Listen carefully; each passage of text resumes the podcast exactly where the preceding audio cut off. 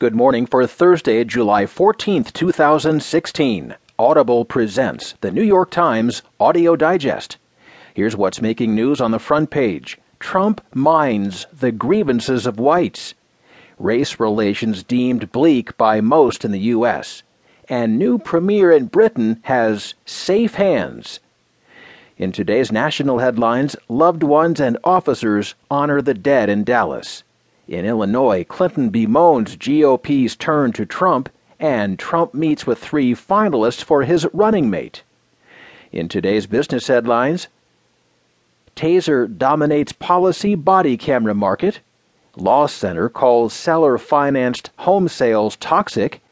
And all the power of cable news in the palm of your hand. There will be more business stories, more national and world news, a roundup from the sports page, and New York Times columnist Gail Collins.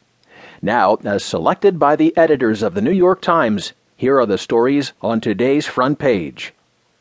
Nicholas Confessore has the top story titled Trump Minds the Grievances of Whites. The chant erupts in an auditorium in Washington as admirers of a conservative internet personality shout down a black protester.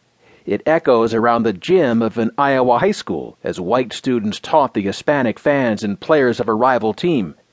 It is hollered by a lone motorcyclist as he tears out of a Kansas gas station after an argument with a Hispanic man and his Muslim friend. Trump, Trump, Trump. In countless collisions of color and creed, Donald Trump's name evokes an easily understood message of racial hostility defying modern conventions of political civility and language. He has breached the boundaries that have long constrained Americans' public discussion of race.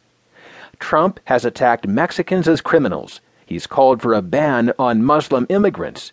He has wondered aloud why the United States is not letting people in from Europe. His rallies vibrate with grievances that might otherwise be expressed in private about political correctness and about who's really to blame for the death of a black teenager in Ferguson, Missouri. In a country where the wealthiest and most influential citizens are still mostly white, Trump is voicing the bewilderment and anger of whites who do not feel at all powerful or privileged. But in doing so, Trump has also opened the door to assertions of white identity and resentment in a way not seen so broadly in American culture in over half a century according to those who track patterns of racial tension and antagonism in American life.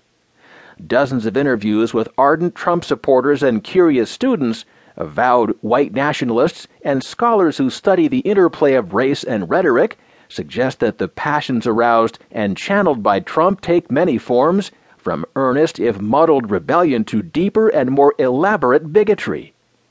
On campuses clenched by unforgiving debates over language and inclusion, some students embrace Trump as a way of rebelling against the intricate rules surrounding privilege and microaggression, and provoking the keepers of those rules.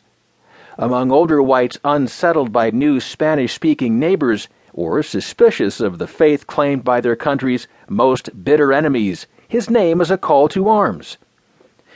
On the internet, Trump is invoked by anonymous followers brandishing stark expressions of hate and anti Semitism, surprisingly amplified this month when Trump tweeted a graphic depicting Hillary Clinton's face with piles of cash and a six pointed star that many viewed as a Star of David.